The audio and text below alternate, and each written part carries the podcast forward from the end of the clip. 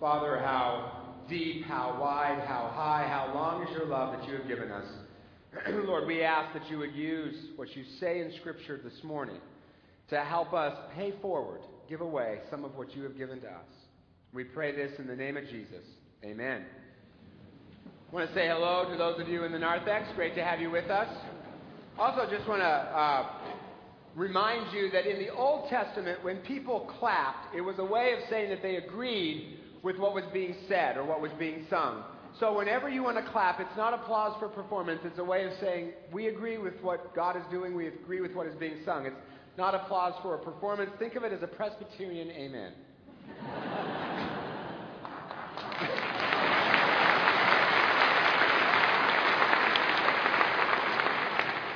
I want to start the sermon this morning with a bit of an abrupt question. Ever notice how quickly you're aging? I know. What a question on Senior Sunday, right? When you have the comparison, right? Thinking what a lousy way to start a sermon, Dudley. But really, ever notice how quickly you're aging? Or, if you don't like that question, ever notice how quickly the person next to you is aging? See it better there. We've been looking at the life of Joseph as a way of asking the question how can we be difference makers? How can we make a difference for our friends, our families, our communities? And the reality is, we all want that, but we have just one life to do that in. And that life is going by pretty quickly. And at the end of that life, we want to be able to know that we've mattered. That we just didn't just tick off days off the calendar until we died. That we weren't just consumers or resume packers, but that we made a difference. It mattered that we were here. I doubt very seriously that any of our graduating seniors are, who are helping us in the service today are sitting there thinking, you know, I hope I end up being a cog in a corporate machine. Or, man, I really hope I turn out to be a yes man.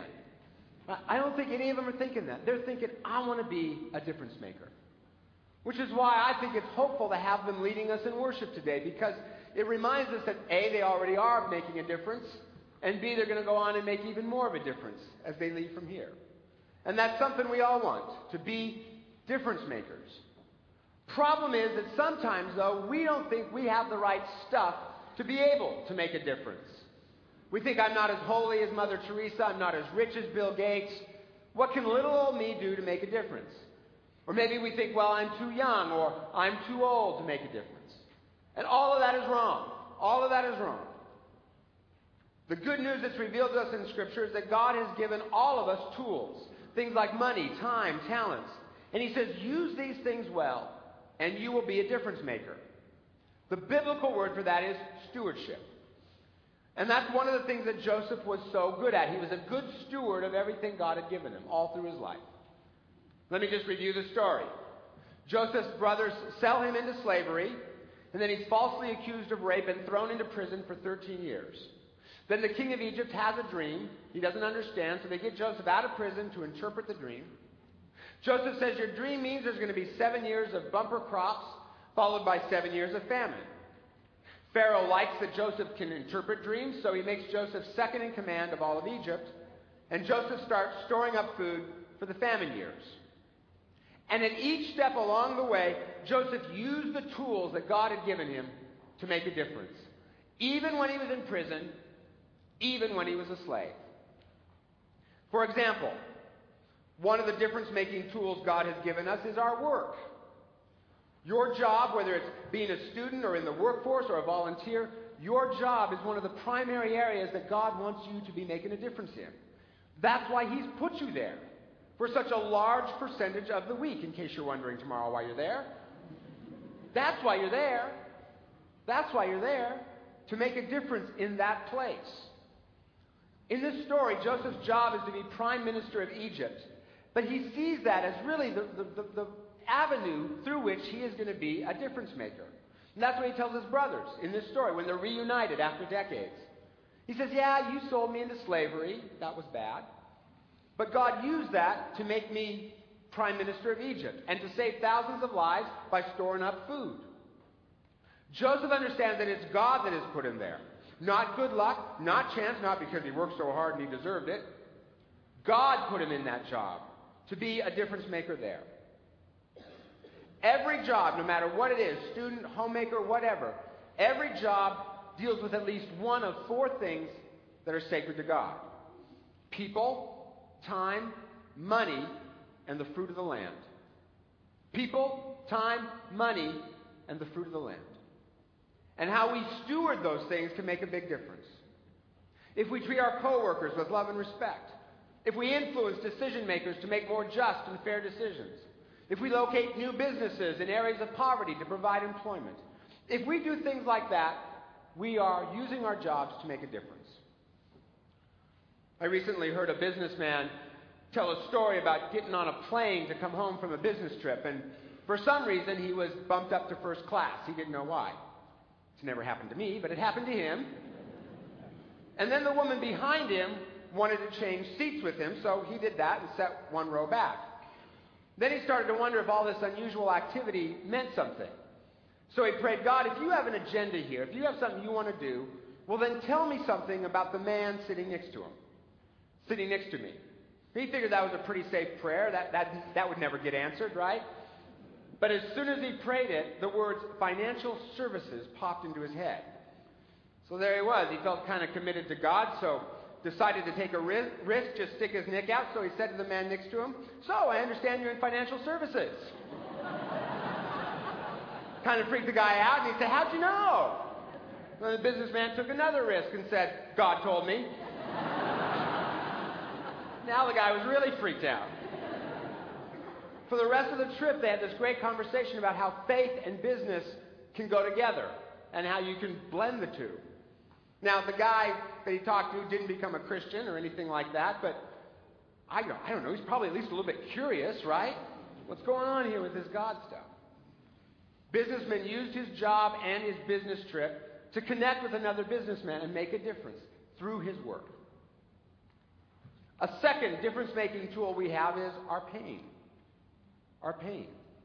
Now, that may strike you as a little bit odd thing to say. How can our pain make a difference? But our pain is actually one of the most powerful tools we have in our arsenal. When I was going through my divorce, one of the best pieces of advice I ever got was be a good steward of your pain. Be a good steward of your pain. Don't waste it. Let God use it to mold you into the man He wants you to be. And ask God to don't let all that pain go to waste, but use it to make a difference in other people's lives. Joseph had a lot of pain in his life, but he was a good steward of it. Whether it was being a slave or rotting away in prison, through it all, Joseph trusted that God had a plan. And trusted that that plan was going to be good somehow. And for Joseph, all of that suffering turned out to be the, the crucible for soul making. You know, back in chapter 37, Joseph is basically a spoiled brat. I mean, that's pretty much what he is. Right? Going around bragging about how he had this dream that everyone was going to bow down to him. You know, yeah, yeah, Joseph, you're the man. We're all really impressed.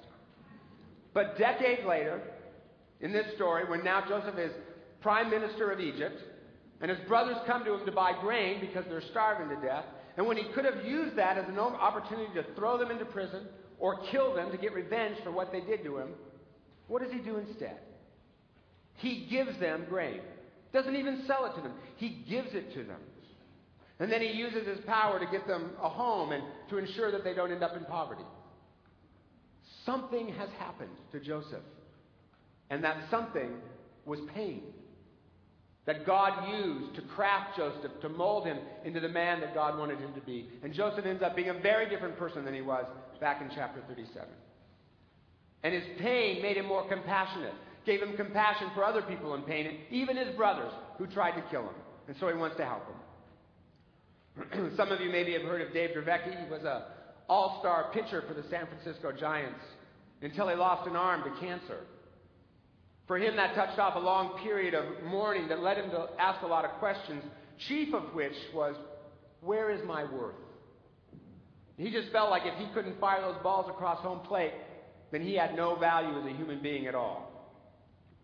Well, out of that pain and out of those questions, he began to realize that his his value wasn't in achievements. It was being a man who God deeply loved and to whom God had given tools so that he could be a difference maker. And that's what he was created to do to make a difference.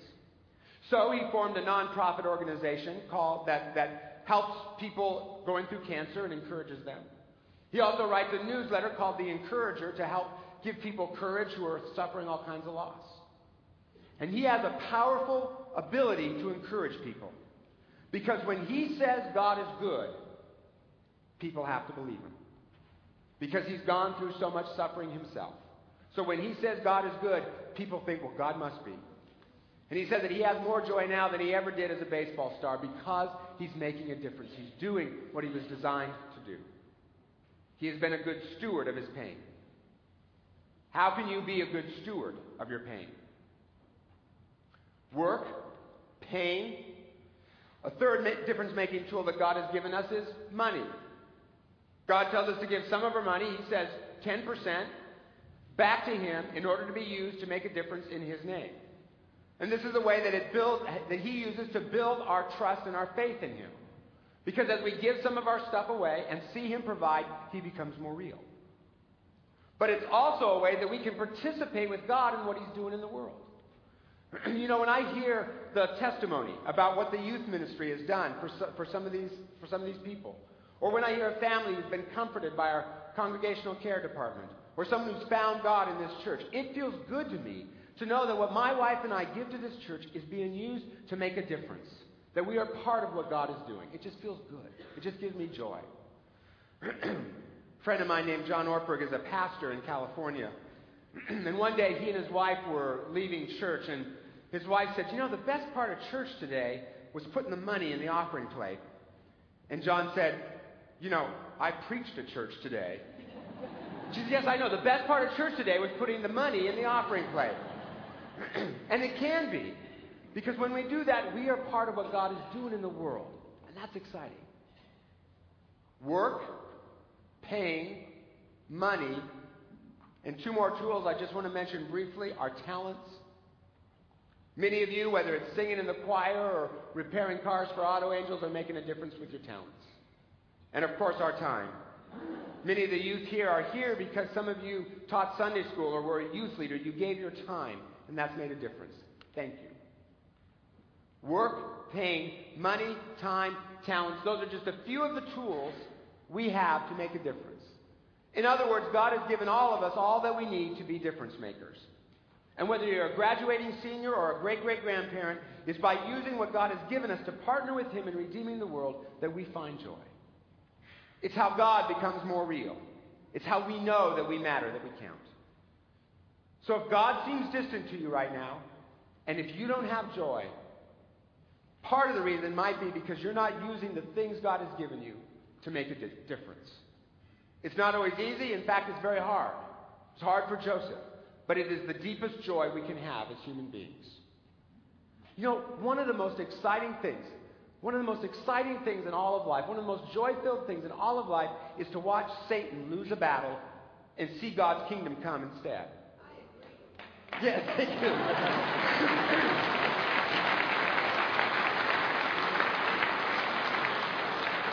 It is just a hoot to watch that happen. Jesus said that Satan comes, he's a thief and he comes to steal, kill, and destroy. And that's what he does. The work of Satan is to trap us in prisons of guilt and shame, convince us that we're jerks and we've always been jerks and we're never going to stop being jerks. The work of Satan is to destroy our relationship with God, get us to be afraid of him or think that he's out to steal, our, steal all the fun away or, or out to get us. The work of Satan is to destroy our relationships with each other and get us to envy each other and resent each other's successes or be afraid that if people really knew what was going on inside, they'd walk away. The work of the devil is to steal, kill, and destroy. What a jerk. Right? Like, that's the best thing you can say about Satan. He's just a jerk. Right? I'm going to get Pentecostal here in a minute. But Jesus says, I have come that they may have life and have it abundantly, more than enough with plenty left over. And one of the biggest thrills in life is to participate with Jesus in bringing that life and bringing that joy to other people. And the way we do that is called stewardship. By taking some of what He's given us talents, time, treasure, work, pain and letting Him use those things to undo the damage that Satan has done. In the Bible, when Jesus sends His disciples out to preach and to heal, when they come back, Jesus says, I saw Satan fall like lightning because of your ministry. When we use the tools that God has given us well, we get to see Satan fall like lightning and God's kingdom rise up to take its place. And this last month alone, just last one last month, I have seen Satan lose some major battles. Turns out May was a very bad month for old Redlegs here at First Pres Bellevue. I saw a man who's been bound up by years of shame and guilt for sins he did years ago. Confess those sins first to a person on staff here in the church, then to some friends, and then to the people he'd hurt. And now he's set free from that guilt and shame. I talked to him just a little bit after it happened, and he just kept laughing. He had so much joy. This month, I saw a woman trapped in depression get prayed for by some people who had the gift of inner healing prayer. And she got a taste of God's joy. And now her smile is so big it almost eclipses her eyes. You can't see them. I've seen three different men in the last month acknowledge some serious character flaws in them and take significant action to address those flaws and get healed and get better. This month alone, I've seen several, not one, several marriages get set on the path to restoration after years of hurting each other and not trusting each other and even adultery. And in those stories, Satan fell like lightning and God's kingdom came to take his place. There are two reasons, and there are two reasons why Satan lost those battles. The first is Jesus Christ and the power of his Holy Spirit. His Holy Spirit, who said to the man who was trapped by shame and guilt, You are my son in whom I am well pleased. Jesus has canceled the debt of sin and guilt. Now go and sin no more. the Holy Spirit, who said to the woman oppressed by depression, You are beautifully and wonderfully made in Christ, my daughter. Now know my joy. The Holy Spirit, who bound up old wounds and old hurts and brought back together husbands and wives who'd been estranged from each other for years. Satan lost those battles because of Jesus and the power of his Holy Spirit. But he also lost those battles because of faithful men and women like you who were good stewards of what God had given them.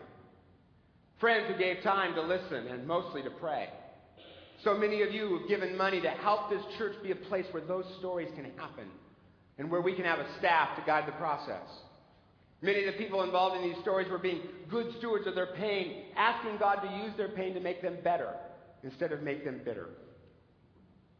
And for the people who were part of making these miracles happen, or for the Sunday school teacher who helps a kid discover Jesus, or for the person who talks to a coworker and, and helps out and makes a difference that way, how do you think those people feel? How do you think those people feel when they see the marriage healed, or the depressed find joy, or the sinner get freed? Really, really good. Like they matter. Like life matters. Like God is on the move and they get to be a part of it. I got an email a while back from a mother who said that for several years she had resented the most important job she ever had being a parent. She was a single mom, which was not what she had signed up for, and felt a lot of stress because of it, and as a result, was often real short tempered with her kids. Well, she said one day she took her two preschool sons to go get shoes. She said, that was a lot of fun. Two small kids, tired, hungry, shoe shopping in the mall. And boy, howdy, sounds like a party to me, right? Sign me up. Well, as they were shopping, one of her sons suddenly said, Mom, look, those are like Pastor Dudley's shoes. I want those. Just as an aside, this is why we keep encouraging you to teach Sunday school. Our children are in desperate trouble. They are looking to me for fashion tips. You can save them. You can make a difference. Save them from fashion humiliation. Yeah, take it to the cool people. She said in that moment, Jesus gave her a different perspective on her job. This is what she wrote. She said, If my child noticed something as insignificant as shoes of a man he sees once a week, what was he noticing in me? She said the picture wasn't pretty. So I told the boys how sorry I was that I'd been impatient. I told them I thought with lots of prayer and love and a new way to look at my job, I was going to be a better mom. Today, we started the day with a calm, happy morning and with a prayer that Jesus would be with us during our struggles and bring us peacefully back together at the end of our day. We ended that day much happier and with much less struggle than what had become the norm. And as I put the boys to bed, we talked about how important it was to ask Jesus to be with us every day in every single way. This mom used the tools she had very well. She was a good steward of her work, which was to be a mother. And she used the pain of being a single mom to help shape her to become the woman that God is creating her to be. And she made the most of her time. Even something as routine as shopping, she used it to learn and then to teach a spiritual lesson. And hopefully, she was a good steward of her money and she did not buy the shoes that looked like Pastor Dudley's. One can only hope. She made a difference by using what God had given her well. And now she knows Jesus better, and her kids know Jesus better, and her relationship with them is healed and strengthened and whole and good and life giving. Satan zipped this family eternity. The work of the devil is to steal, kill, and destroy. But Jesus brings life, and he brings it abundantly, more than enough, with plenty left over. So, what tools has God given you to participate with him in redeeming the world? Time, talent, work, pain, money. And this week, will you bring those things to the feet of Jesus and say, Here they are, Lord. They're yours, not mine. What is your will? And then Jesus will say, This is great. Why don't we go give Satan a black eye and send him back to hell where he belongs? How can you use the tools that God has given you for him so that you too can know the joy of watching Satan fall like lightning and God's kingdom come in you, in your workplace, in your family, in your world? Lord Jesus, make it so and we will be grateful people and give you all the glory. We pray this in your name.